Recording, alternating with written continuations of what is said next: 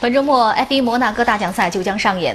此前，F1 西班牙站正赛中，梅赛德斯奔驰双雄罗斯伯格和队友汉密尔顿赛车相撞，双双退赛。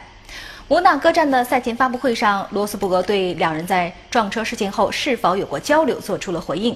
他表示，自己和汉密尔顿的关系没有因此而改变。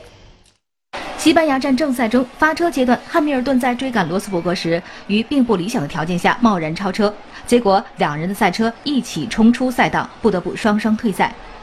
罗斯伯格也因此没能延续本赛季连续四次夺得分站赛冠军的记录。在摩纳哥站的赛前新发布会上，罗斯伯格被记者问到，在那之后是否和汉密尔顿有过交流？